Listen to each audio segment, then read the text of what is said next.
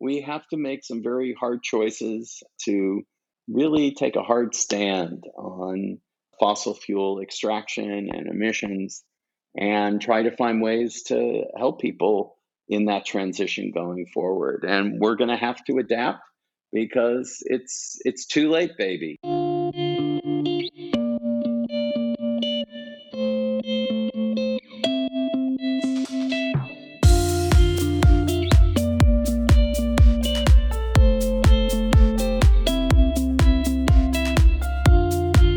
Welcome to another episode of Animalia, where we bring wildlife conservation, climate change, and social justice together to help people connect the dots and get involved. So, today on Animalia, we are talking about the California wildfires. I have three very different and special and valuable guests that I interviewed for this episode, and we're going to hear from them throughout. The goal of this episode is not to sort of drown you with all of the just horrific stats and damage that these fires have caused. Uh, I'm pretty sure everybody listening to this podcast is aware of that. We'll we'll touch on it briefly, but primarily, you know, I want to talk about where you know what drove what, what what's causing this. It's it's there's no single factor at play here in terms of the ignition, the spreading, the size, the scope of, of these fires. And what can we expect going forward? What does 2021 look like? What does 2021 look like? You know, what what is the new normal? You know, how do we adapt? Uh, what can we do to mitigate these these wildfires? And it's not just a California issue, of course. It's Oregon, Washington, Colorado, and I imagine that's going to spread into other states in the years in the years to come. And of course, it's a global issue. Uh, it's it's crazy to think that the Australian bushfires actually took place in 2020 because you know a lot has taken place since then, and they did. I mean, they technically started in December of 2019, but it was a January 2020 really kind of global disaster, and so we're going to see this happen all over the world. But today, you know, we really want to talk about what can we learn from the scope and size and frequency of these fires and what can we do to mitigate that going forward and and how do we need to how do we need to adapt to this this new normal? Let me first introduce the folks that you're going to hear from this episode and they're all coming from different angles and that's by design because it's really important we get a variety of perspectives on a topic and an issue like the wildfires that are affecting so many. So first i spoke with Jonathan Parfrey. He is the executive director of Climate Resolve. If you don't know Climate Resolve, it's an incredible organization in California connecting communities, companies, and policymakers to address the climate crisis and push for solutions across all three levels. He's also a former commissioner of the Los Angeles Department of Water and Power. Just a, an incredible guy, fascinating guy, and uh, yeah, let me let me let let me let Jonathan introduce himself. Sure. Well, my background, candidly, is in social services. I began in 1981, moving with my family to a community in East Los Angeles in Boyle Heights, where we started doing direct service to the homeless of Los Angeles. And when we started, the homeless population on LA Skid Row was very small. And then the crack epidemic took place. And we went from serving like maybe 80 people a day to a couple thousand. Uh, it was unbelievable. And so being in that sort of massive change was really profound. And our community, we also engaged in trying to oppose the presence of nuclear weapons and trying to do something about the threat of nuclear war, which was a very big issue in the early 80s. And that was really the crucible that I came out of, of living in a community, inviting the homeless into our home, and taking on a huge existential threat at that time, which I think all of those activities have ended up serving me well in trying to now take on climate change. Okay, I also spoke with Matt Fiorenza. Now, Matt is a veteran firefighter in Anaheim who today now focuses all of his energy and work on providing mental health services to first responders after going through a number of mental health issues and crisis and you know anxiety stress ptsd that many first responders face uh, so inspired by matt and the work he's doing and sort of the mountain he's overcome on his on his own end. And you know to introduce matt you know the the year he became a firefighter his son was born. And you know sort of he shared a moving story and an anecdote about those two worlds coming together. So let's let's meet matt. I remember it was a long day long day. It was me and my partner. You got to do all the ladder throws. You got to do all the hose lays. You got to give classes on the tools. You got to be able to tie off rescue systems tie knots it's it's very very intense and i remember throwing it was a it was a roof ladder aloft and and i remember climbing the ladder and my turnouts were soaking wet. So I weighed, you know, 10 times more than we normally weigh with everything and all the gear on and everything. And I remember trying to, you have to climb the ladder, then you got to throw the roof ladder up into the second story window. And I remember, and there's a certain way you have to do it. And I remember the thing slipping off my arm and thinking to myself, if this ladder falls right now, my whole year and everything I worked so hard for is going to go with it, you know? And, and I thought about my son and it was, it was, uh, it was an amazing moment because I was like, I pictured his little face and I was able to muster up the last bit of strength I have to, to throw that ladder into the window. And finally, I spoke to Bob Golden. Now, Bob is a lifelong mechanic from Fresno who has served the agricultural business his entire life. I actually found Bob through a post he uh, put out there on Facebook talking about, you know, how he felt the issue of forest management wasn't being talked about enough around these wildfires. And you know, I, he's right, frankly. And and I learned a lot from talking to Bob. He's a conservative, conservative leaning vir, uh, he's a conservative leaning environmentalist, which you know I think in today's you know sort of polarized political world sounds like a conundrum like a conservative environmentalist well yes they can yeah, they do exist and you know and, and i think bob is an example of somebody who you know, just has a different viewpoint, doesn't disacknowledge climate change and um, other issues, but also is really focused on some local issues that I think need to have some light shed on them. And and frankly, you know, it's important to listen to the Bobs of the world because, like, for myself, as you know, I would say an activist fighting this climate crisis in every way I can, there are not a lot of Bobs in my life. And uh, again, that that points to sort of the you know the echo chambers that we find ourselves in. And i think everybody here will uh, will, get, will learn a lot from from the interview with bob. So let's let's meet bob. Okay i, uh, I live in fresno county california which is central california. Uh, been here since 1966 when i was born.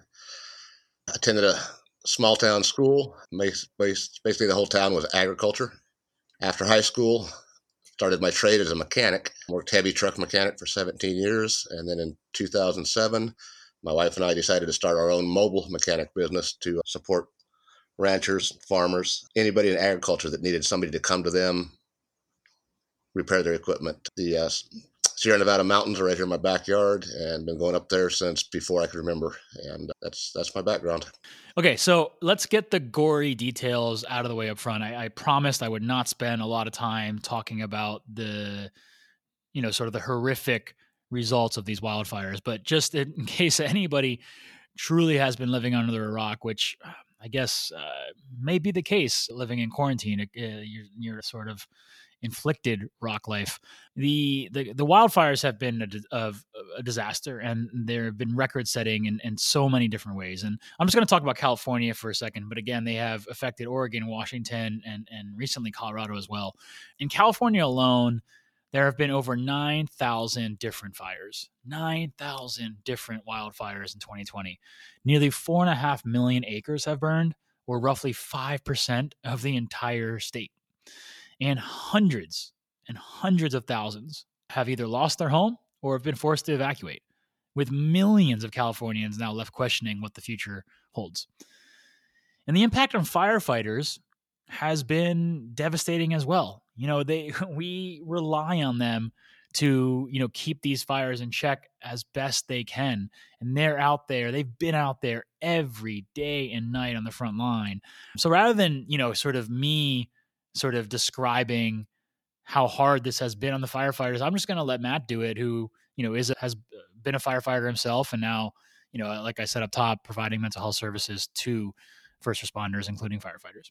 This has been the worst fire season in California's history, and we've had a lot of guys and a lot of my friends and a lot of people out out on the fire line and out for a long time away from their families and missing the birthday parties and missing the first steps and missing you know the first days of school and missing and now you got all these wives at home that are doing distance learning.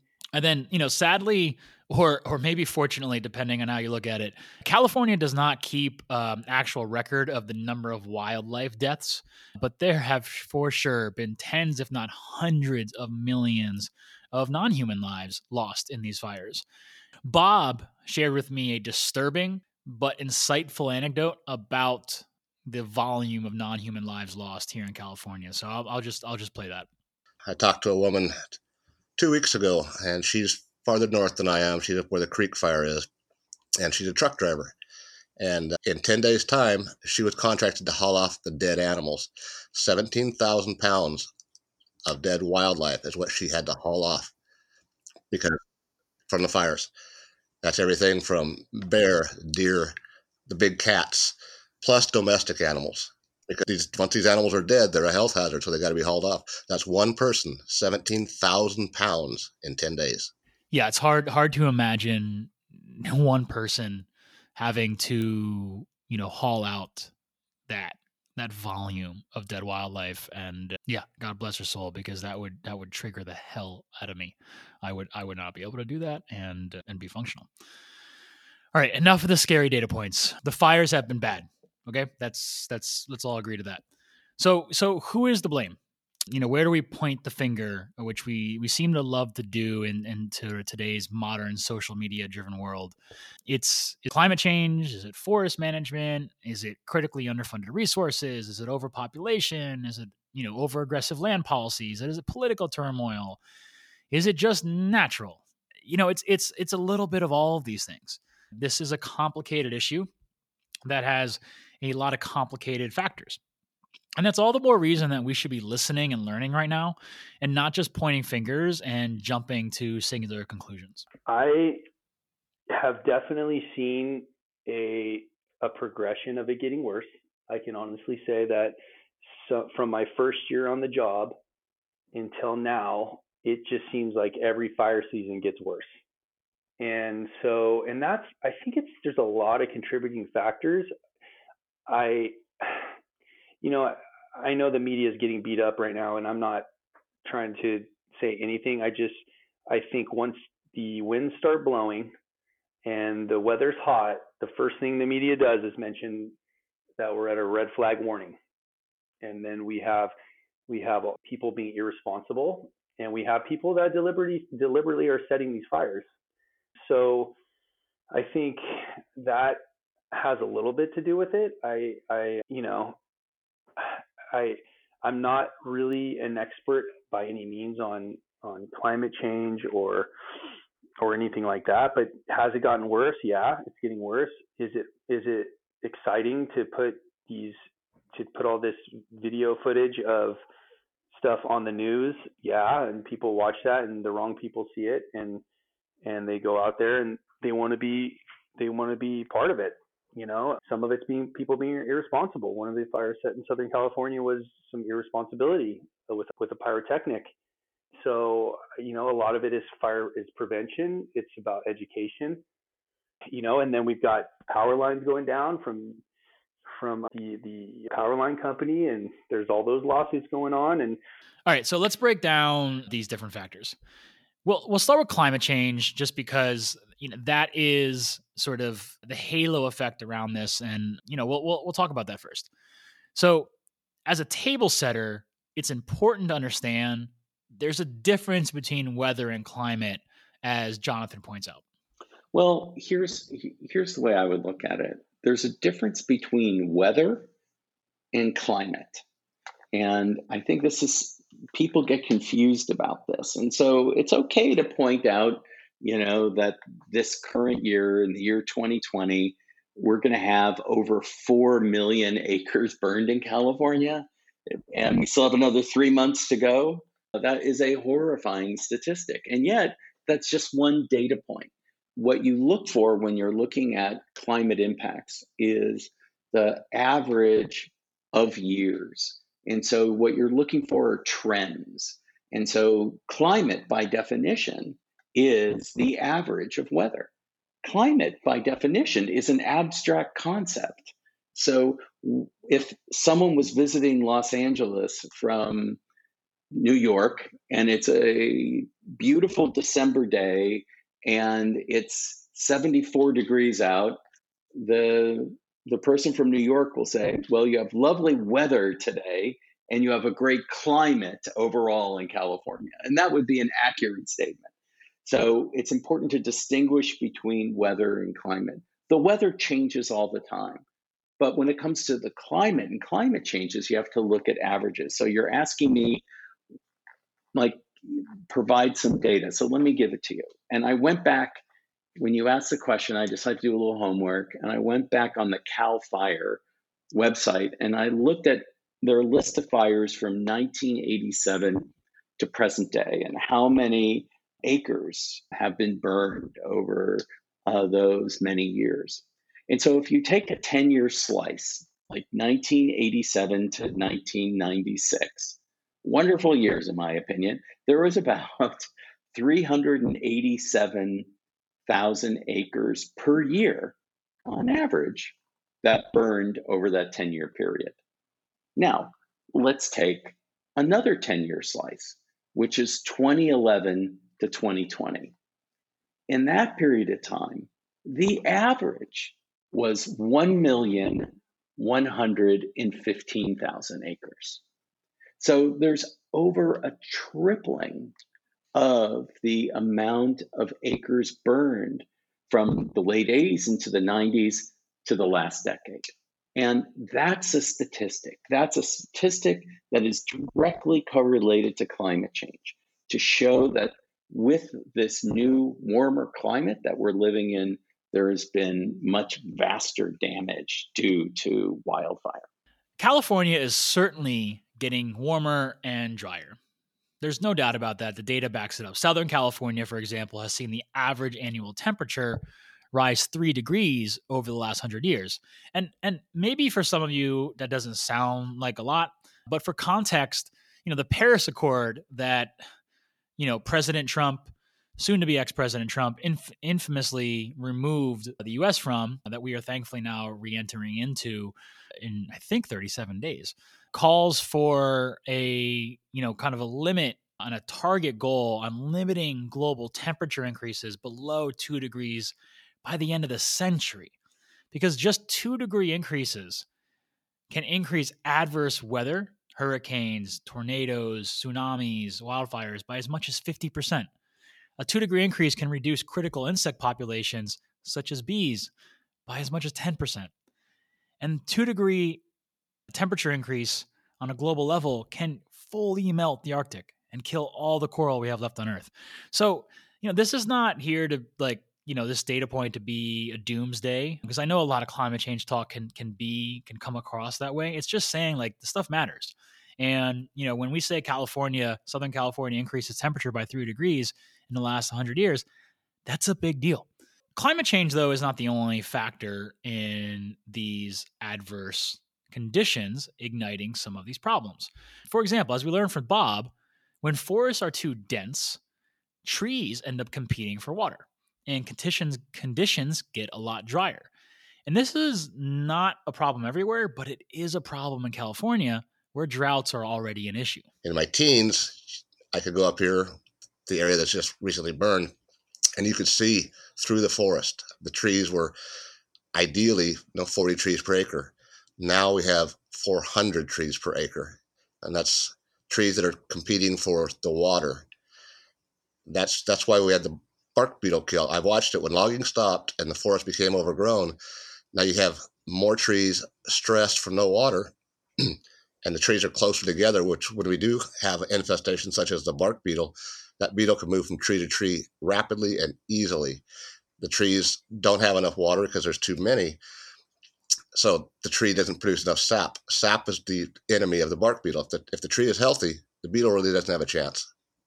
So just seeing the, the change in the last 20 years, not just to the forest, but to my little communities around here, that we're self sufficient. I mean, thriving, paid for their own school districts, had their own mechanics and grocery stores and supply houses that depended on the logging. Those little communities are dying now.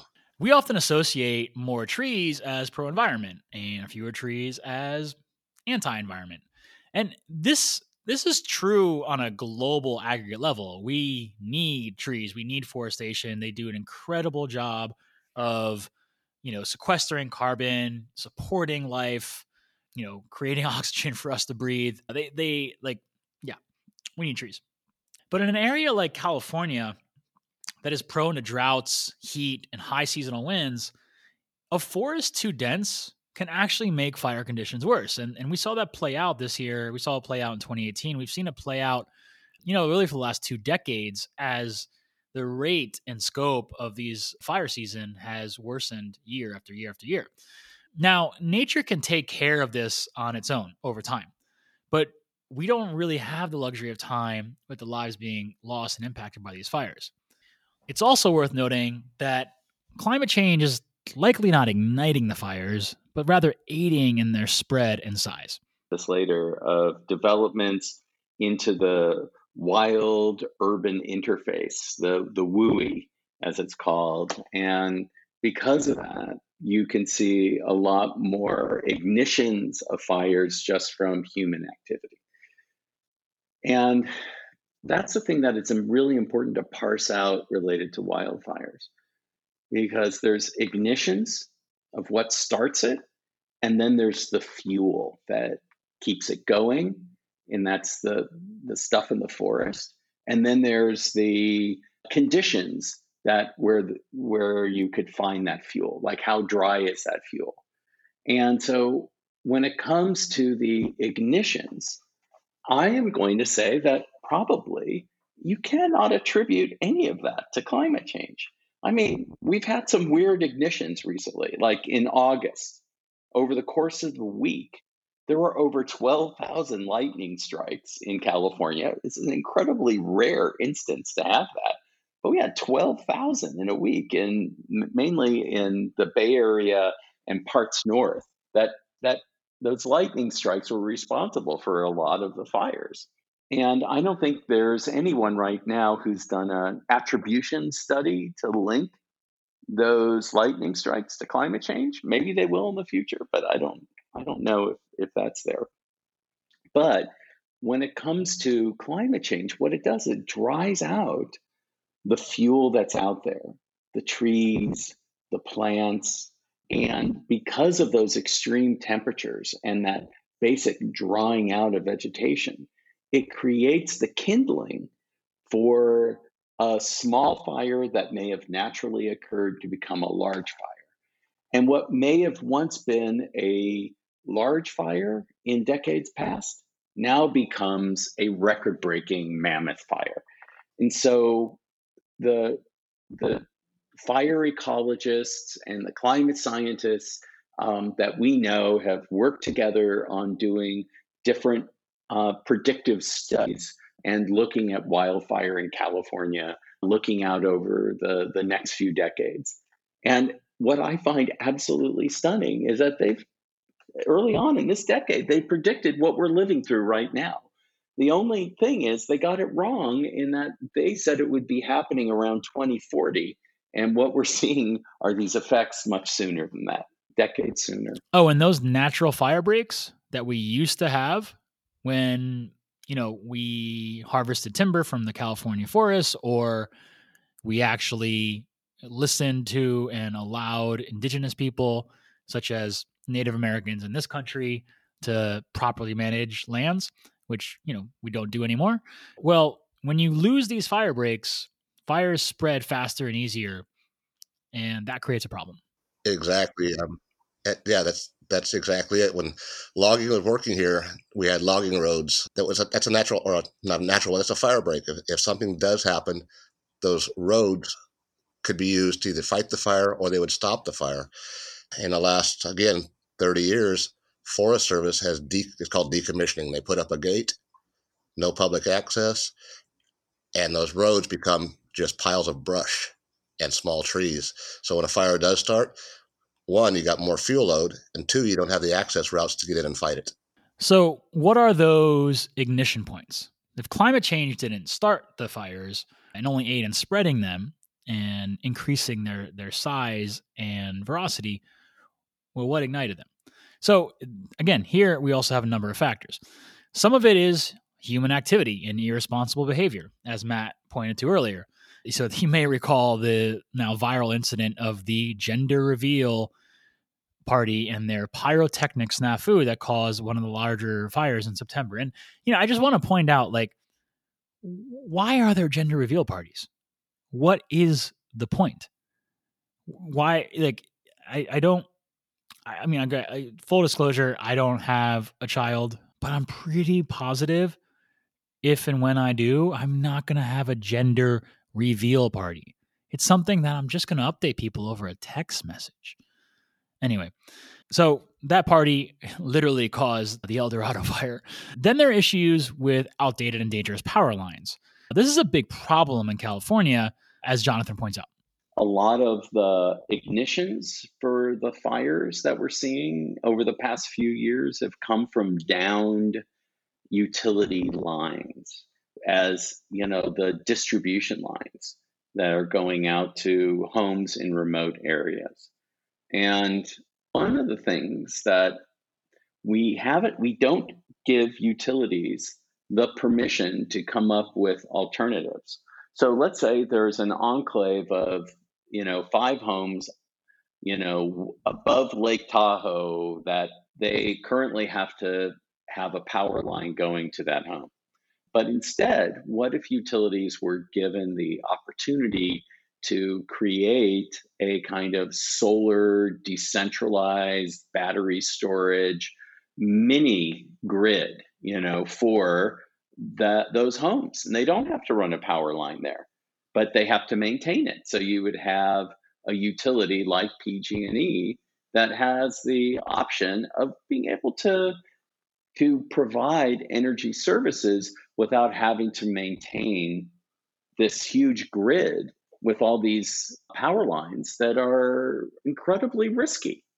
That's something that I think would be an interesting policy change that we could also enact. But see that this is the kind of thinking where we we have to leave 1960s sort of frames of thinking and we have to get into the new century that we're occupying. Seasonal weather is also a factor. August in California saw over 12,000 lightning strikes that ignited over 600 different fires. Now, again, that is somewhat natural, somewhat related to the, you know the changing climate. It's a it's a mix of both. But but some of these fires, indeed, were started by what are kind of like known as dry lightning storms. And then we have population size. This is also an issue. Jonathan points out that of the 40 million people living in the state of California, as many as 30% of them live in what are called wildlife urban interface zones, WUIs. And this is a problem in that people often leave behind you know, whether it's an open gas container or flammable objects outside, you know, their patio or, you know, there's there's lots of sort of human activity and remnants, trash that are very combustible. And when the fires run into this, that creates a problem as well. I've heard a statistic that 30% of Californians, a third, live in the wildland urban interface, the WUI zones a lot of people. So there are 40 million people in in California. So somewhere around 12 million. Yeah. However, you know, I think there are things that we can do to deal with the housing crisis, and it's real. There's no two ways about it. California is a popular place, and I think there's been some very good developments over the last few decades in terms of curbing the problems with air quality from stationary sources. There's, I remember, you know, living in Los Angeles in the 80s, you couldn't see the mountains for months at a time. And now that's not the case. Uh, our air has gotten demonstrably better. It's a nice place to be. We have a relatively decent climate. The exception being that we've had a lot of smoke in our air of late, and that's been very troubling. But overall, it's a nice place to live. So people like it here and they come here. And I think people want a nice place to live. So we believe that there should be greater density in cities.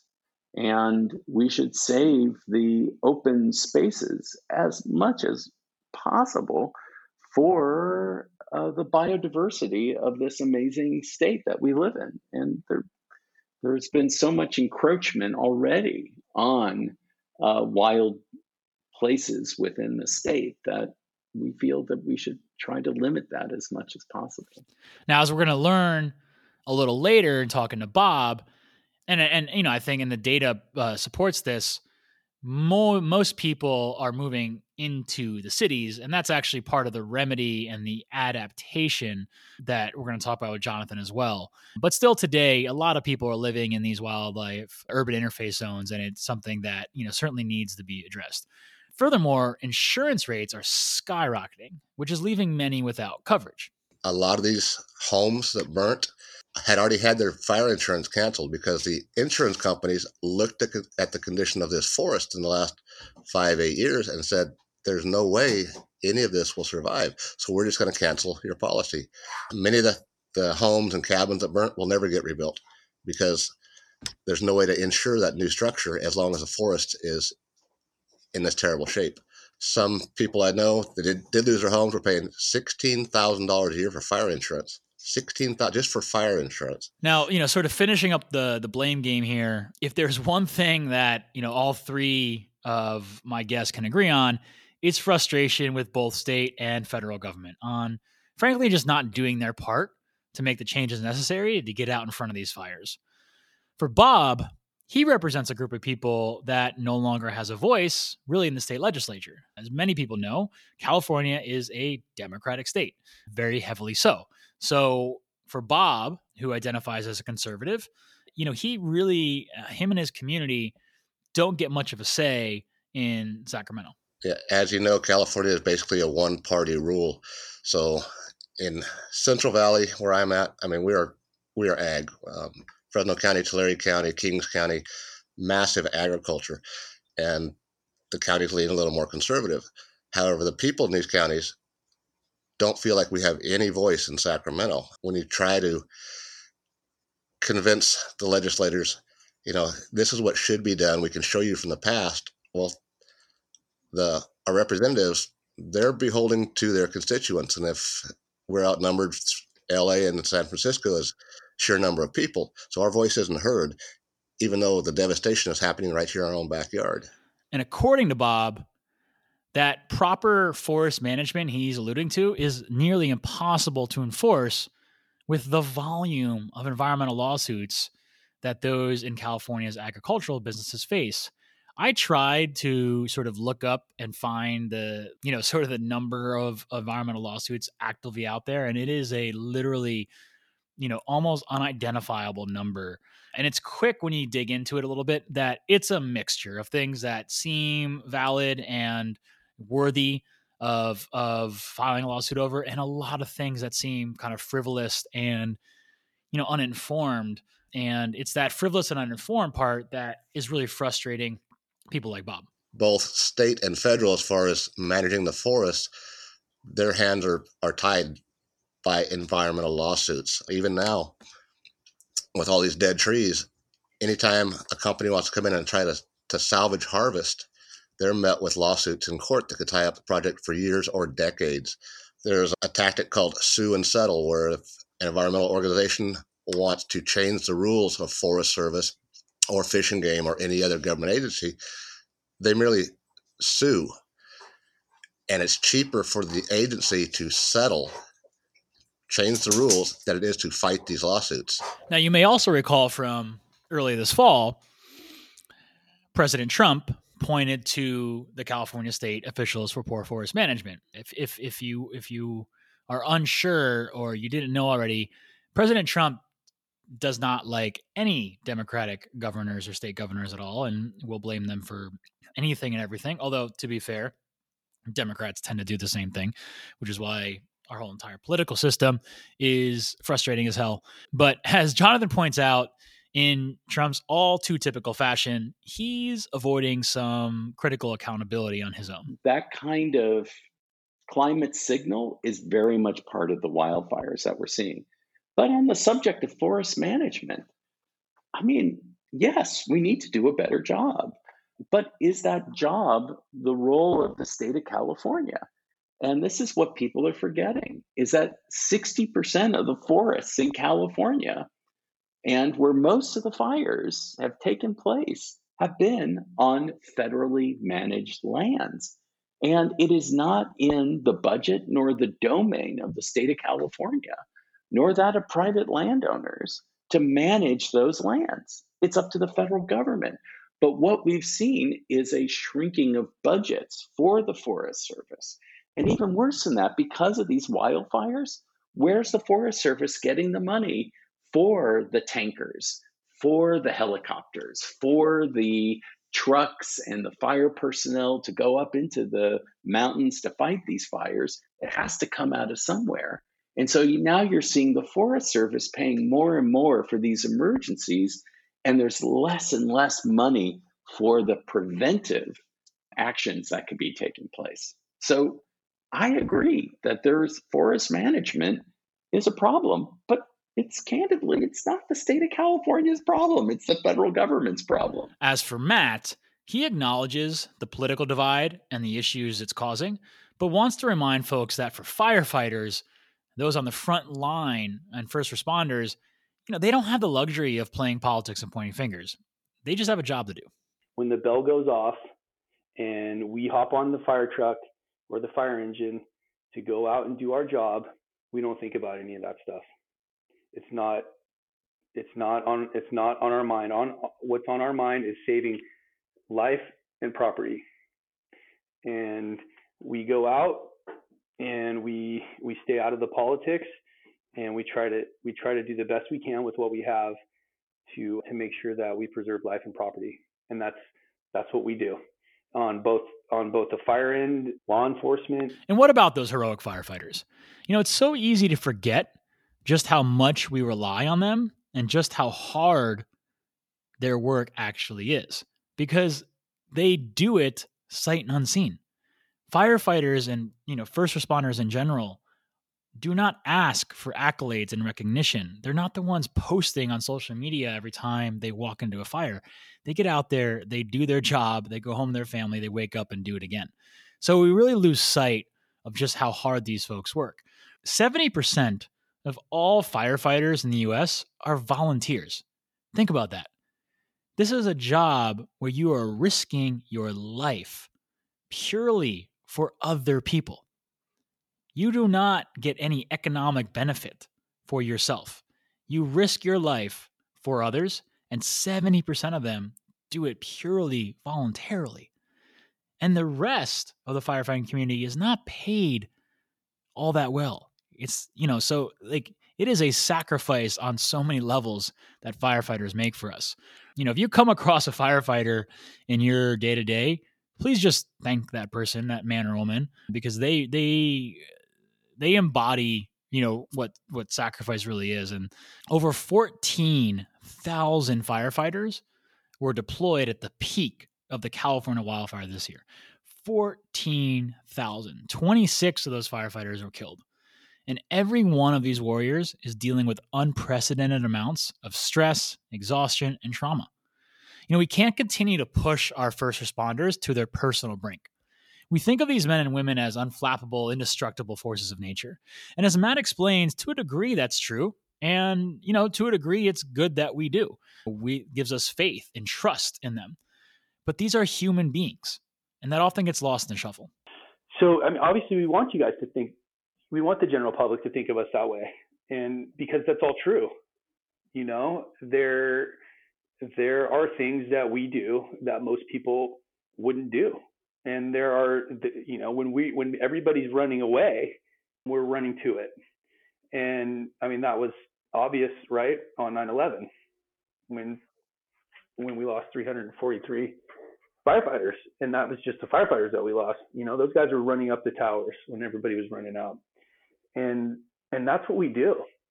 You know, that's that's what we do now. Now here's here's the thing that's it's important to know is that we spend a lot of time training to do those things.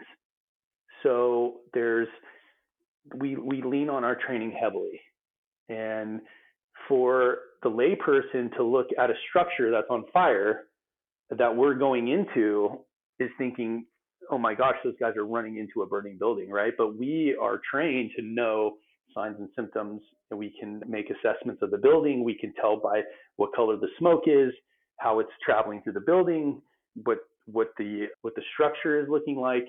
There, these are all the things that we take into account very quickly to to make an assessment and decide whether or not you know what's the risk versus gain. So we spend a lot of time training, like a lot of time.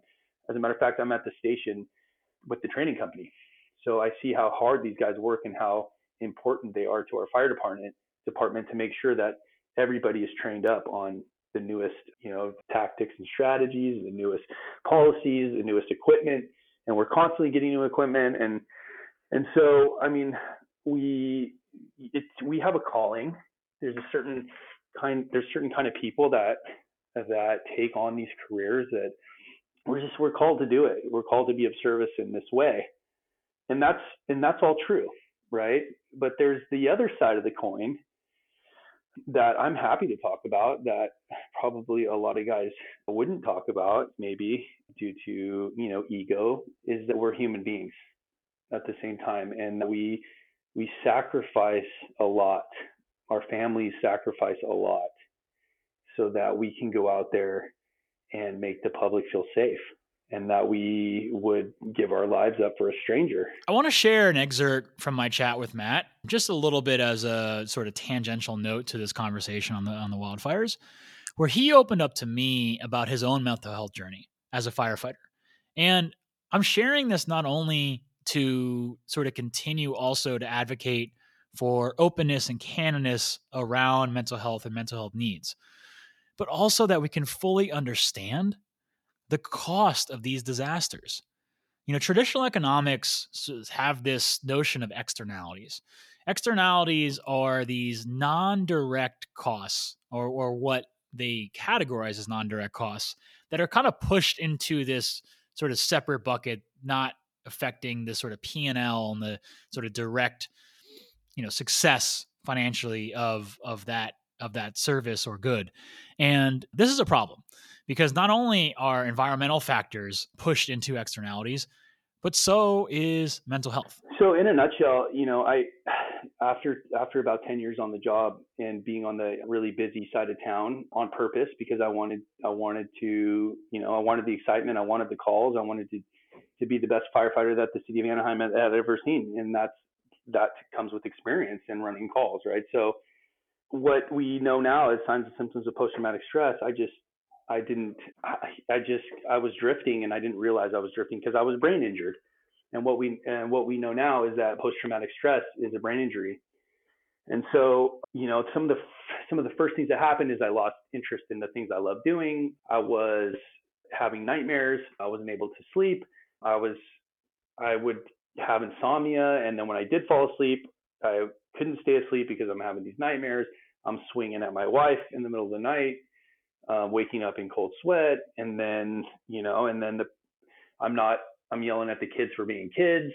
I start to isolate. I start isolating at work by bringing my Xbox to work and playing video games and not engaging with the rest of the guys, and then and then my back started hurting me and and and I had very poor coping skills that I learned as a kid and which were you know alcohol and to, to name one of them and eventually that because of some poor choices and in the my dissociative behaviors It ended my marriage and it put me into a really gnarly downward spiral um, up until I was trying to keep the wheels on the track and working as a as a first responder, as a firefighter and a medic, trying to see my kids when I could, try to pay my child support and alimony, and then I blew my back out. And during that time, I was I started really having a really bad suicidal ideation, and throughout that whole kind of the, the between 10 and 15 years, I reached out a couple times to, to our EAP. I, you know, I went to a therapist who, who diagnosed me with post-traumatic stress disorder, told me I needed some Xanax and a good lawyer. You know, they just didn't, they didn't, you know, they did the best they could with what they had at the time. They just didn't know it was, it was new, not new, but it was new in the fire service, right? They like military veterans, law enforcement officers, they were seeing it in those folks, but not in us.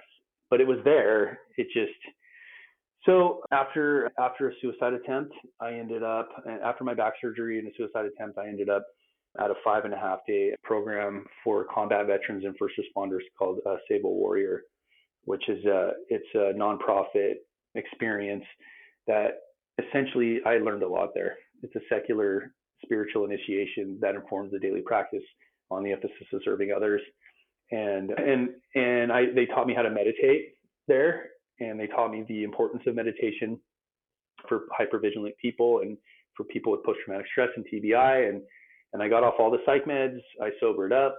I got myself into recovery, and and I meditate every day. And so I was able to to put the wheels back on the track. And after you know after that, I just really um, wanted to help the next person you know, I, one of the things I learned at Save a Warrior was that if you help enough people get what they want in their life, you look at where your life is at, and it's usually pretty good. And so I, it was this whole new idea of being of service to other people. Okay, so where does this leave us now that we've identified some of the different factors and causes? You know, how do we adapt, and what can we do to mitigate the size and scope of these damages going forward? If if you're familiar with kind of climate change and, and other bigger societal issues, you're probably familiar with adaptation and mitigation. There are some things we can do to mitigate the the problem, even though we're never going to like, fully get rid of it.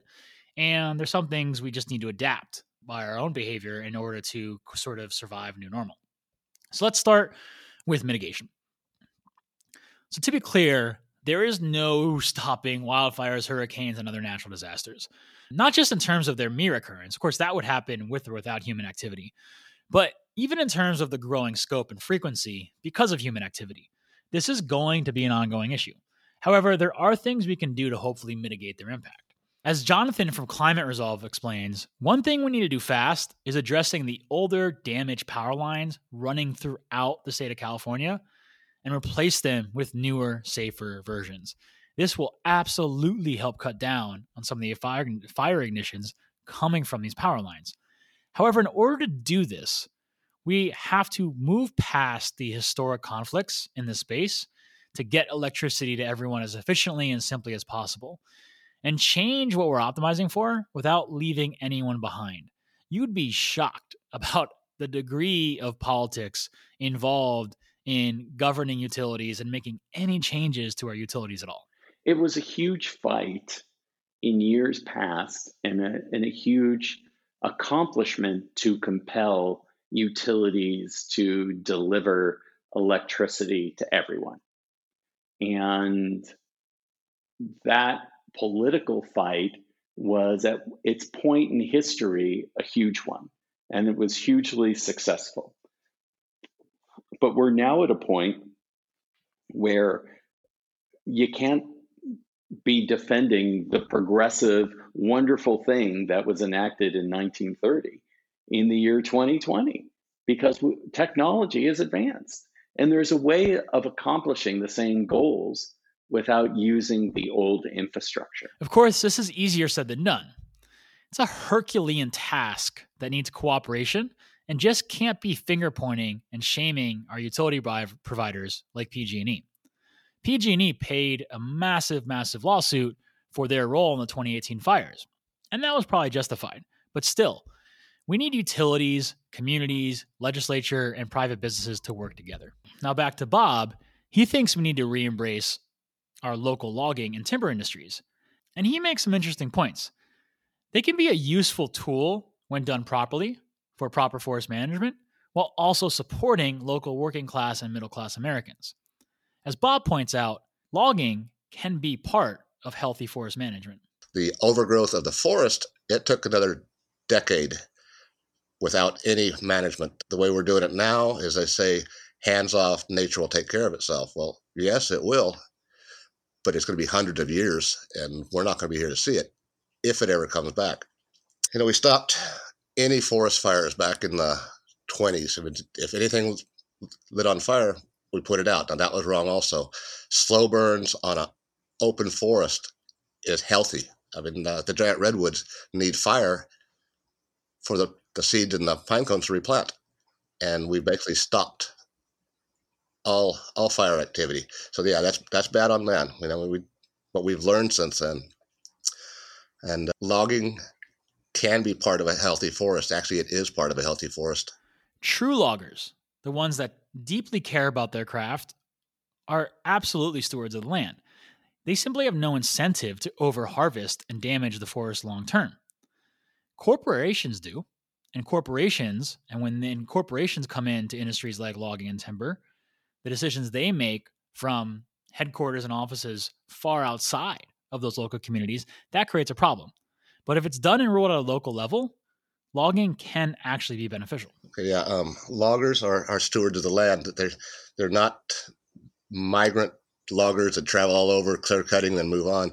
As I said earlier, you know th- these communities up here depended on the, the lumber mills, the loggers that live there. You're not going to destroy what makes your living. You're not going to destroy what you want your kids to go into a generation or three generations out. You're going to harvest, you're going to replant, and you're going to manage it for the good of the forest. Because when the forest is healthy, you have a job. When the forest is dead, your job and your town dies. Speaking of local level jurisdiction, Jonathan also believes that more decision making should be done locally. He shared with me a very interesting idea of allowing local communities to create their own tax system for funding local needs. You know, giving people power who are in these areas to create their own financing district. It's like the, there are different tax increment financing districts. There's a whole bunch of opportunities out there where people can just say, hey, we're in this especially prone area. We're going to tax ourselves another 3% or something like that on top of our bill. We're going to scare up, you know, some funds that add up to, you know, a million dollars a year. And with those funds, what we're going to do is reduce the amount of threats facing our communities. And I think that is something that we need to be open to and experiment with. Circling back to the logging discussion, you know, I, am pointing this out because I, I personally share that up until my chat with Bob, all things logging, timber, any form of cutting down a tree to me was evil and anti-environmental. And I'm sure many of you feel this have the same visceral reaction. After all, cutting down trees seems like the most anti-green thing to do at face value. And every eco-minded person, after all, is always out there planting more trees. So, so wouldn't cutting them down be the opposite of that? Well, as I learned, not just from Bob, but doing my own research after that, it's about where you cut them down and how you do it and the caps you put on it that matter. Nature has natural fires for a reason, in order to recycle trees, spread seeds, and create new fertile ground for growth. But human intervention has long since disrupted a lot of nature's natural processes. So we need to pick up some of that slack. Now, one might say, well, let nature run its course and solve everything on its own. Yeah, that would be fine if it wasn't for nearly 8 billion humans that still need food and water and land to live on. Nature absolutely could solve every climate issue on its own across the board if we all went to Mars. But that's not happening. So we shouldn't put all the loggers and agriculturalists into one bucket.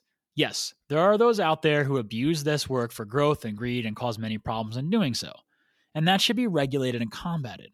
But there's also a perception problem here a perception that everyone out there living off the land is a problem and hurting the earth. And everyone out there sitting behind a computer screen calling them out is an activist. Yeah, that's not true. And it's not fair to those working our lands and doing it in the right way and frankly feeding us and providing providing for us to put everybody in that in that negative bucket. The one thing that we have to do to stop this is change the public perception. Um, the logger is not evil, um, and he's not. I said you don't destroy what makes your living. You just don't do it. 400 trees per acre on land that should support 40. That's that's that is not sustainable. That's not not green. That's that's that's creating the fireball we got. You know, we need to manage it. Forest Service can make money off these timber contracts and put that money right back into more forest management. Well, currently, Forest Service spends over 55% of their budget fighting fires instead of maintaining the land in a way where the fires would not get catastrophic. So then there's the fact that so many of our first responders are underfunded on the state and local level. This is also a mitigation tactic. We need our first responders to be healthy and well funded and well equipped. How can we expect local firefighters to mitigate damage from these outbreaks if they're not resourced to do so? This has to change. We need to create more jobs in this field and stop operating first responder services on such a thin line of financial solvency. For for me, as, as far as first responders go, I, you're going to see when all the, when all the dust settles from everything that's going on right now. I'm really I'm really hoping that the people that make the decisions in the world can see that we need to we need more um, funding, we need more avenues for mental health for everybody, and not just you know I yeah I see a therapist twice a week, and I I've done EMR in EMDR, and I've I meditate every day, and I'm in 12 two 12 step programs, and I you know I do group therapy and but like you said, not there's not one when it comes to mental health, there's not one fix for everybody. It's just it's it's different for everybody and and people just need they need a place where they can go with other human beings where they feel safe. Ultimately, the most impactful mitigation tool, well, maybe the most unrealistic, slowing down climate change. Now we have to do it. And we have to be hopeful to a degree in our process of doing so. We have to be optimistic and we need to act with a sense of urgency in doing so. However, even if we do everything right on the climate issue in slowing down emissions and living more sustainably, it's gonna take time. It's gonna take 20 to 30 years at best until we start to see the benefits of that. Yeah, it's baked it's baked in, my friend. It is there. It the the emissions are such that we could turn into climate saints tomorrow. And do everything perfectly, and we should. We should do it. But it would still take 20 to 30 years before we would see the fruits of our sacrifice. So, in the meantime, while we're doing that hard work for that long term impact, we need other mitigation services and practices along the way, be it improved local governance, maintaining our forests via sustainable practices, or updating our power lines and utility grids. So, how about adaptation? How are we going to have to change the way we live in accordance with this new normal? Well, Jonathan shared many insightful ideas on this topic worth noting. For one, he explained the notion of living more densely as a way to scale back local transportation and living more sustainably. So, what does that mean to live more densely? It means that, in theory, you don't have to get in the car for everything. You can, you need to do some grocery shopping. Well, maybe you either do it once every two weeks or you you take you walk or you take your bike to pick up some groceries and and therefore your street shouldn't be uh, a slaughterhouse if you're walking or biking a friend of mine was hit by a car just last week and killed and other people i know have been either seriously injured or killed just by the simple act, the least violent way of getting around besides walking is biking. The simple act of bicycling.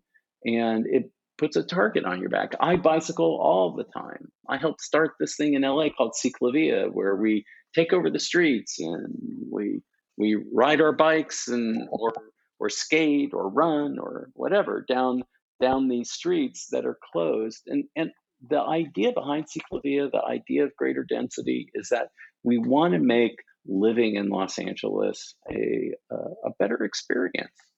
But then you have people stuck in a early 60s mentality where they believe it's their birthright to be able to get in a car and drive somewhere, and there's parking available for you wherever you drive. It, and that it's a birthright to be able to go as fast as possible from point A to point B. And the great cities on this planet, the places where we buy tickets to go visit, you know, when we when we could go visit places like Paris or London or you know Rome, those places are terrible car cities. You do not want to be in a car in London. I have been. It's a terrible experience.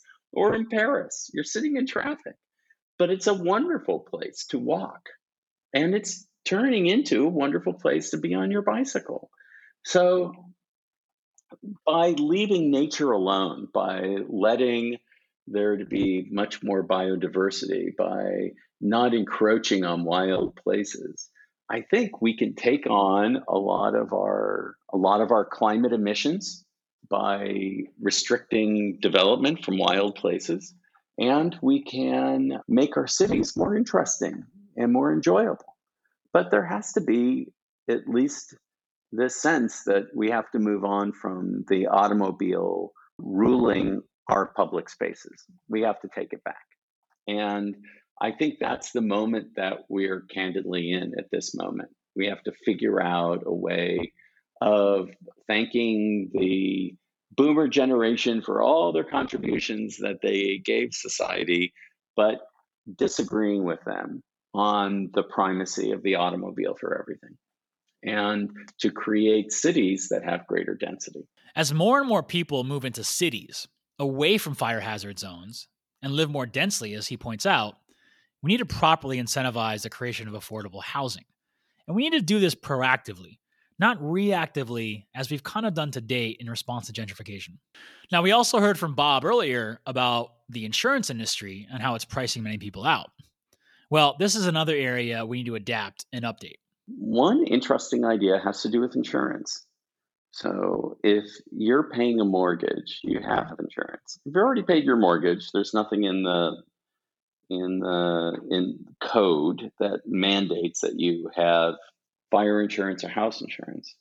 But in a way, the free market could send a signal to people who live in areas that are fire prone that you you really got to pay for the risk or you really have to build the hell out of your house to be you know fire resistant or else you're going to pay through the nose on your insurance now, I think it would be great if insurance could be changed so that, you know, you could get a discount if you do a lot of the right things related to resisting, you know, the embers and other things that might burn down your home. That would be interesting. But I also think it would be interesting for the insurance companies to to actually be able to take climate change into account and to say, according to our models, according to what we see, this is what it would really cost. So there's that.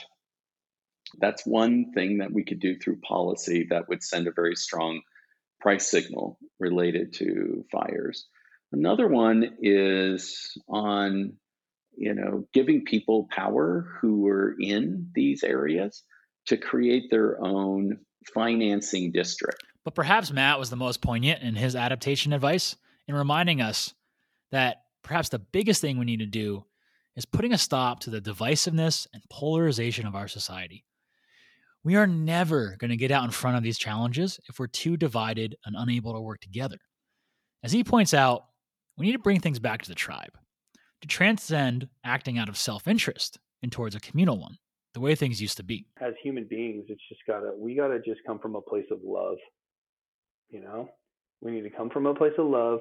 We need to come place come from a place of empathy. We need to come from a place of understanding, and we need to just we need to help each other, and we need to set our our some of this stuff aside and and just do what we can to help the next person for the betterment of the tribe. See, we've lost we've lost a lot of that in our culture.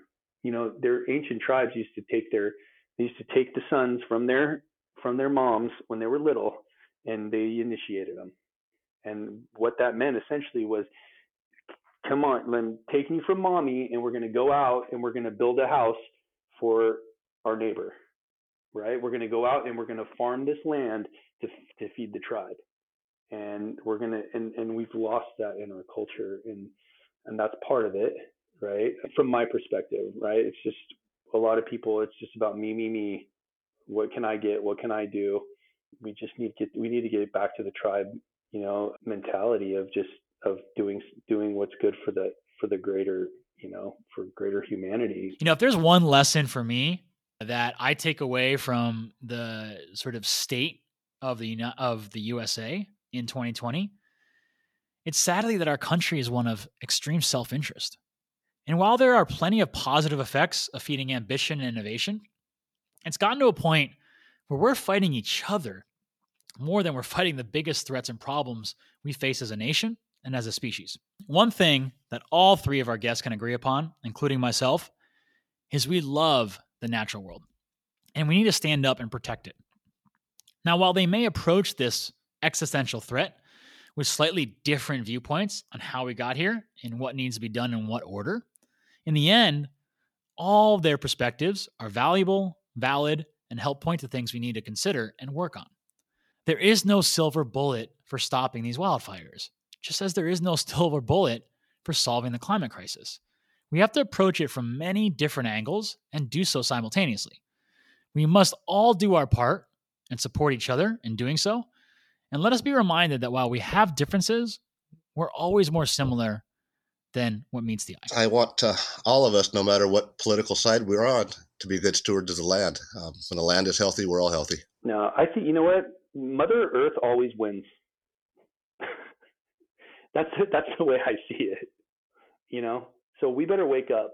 Our choices are between a warmer world and a world in which it's too inhospitable for human civilization at all. And those are our choices. And that's not a good choice. It's I I would prefer another choice. I would prefer like, you know, you know, a beautiful meadow with watching beautiful butterflies titter to and fro. I like that future, but that's not our future. And so we have to make some very hard choices to really take a hard stand on fossil fuel extraction and emissions and try to find ways to help people in that transition going forward. And we're going to have to adapt because it's it's too late, baby. The the impacts are here and now and in Southern California, We've been breathing in the smoke for the last month. It's been terrible. Climate change has arrived and it's in our lungs. So, big thanks to Bob, Matt, and Jonathan for taking the time to contribute so much to this episode. Thank you all for listening. I hope you learned something and took something away from this, as I did making it. God bless everyone who has been hurt, killed, or displaced by the 2020 wildfires and your family and friends. Let's learn from it and let's take the steps to mitigate and adapt accordingly. Till next time, I'm James. Thank you.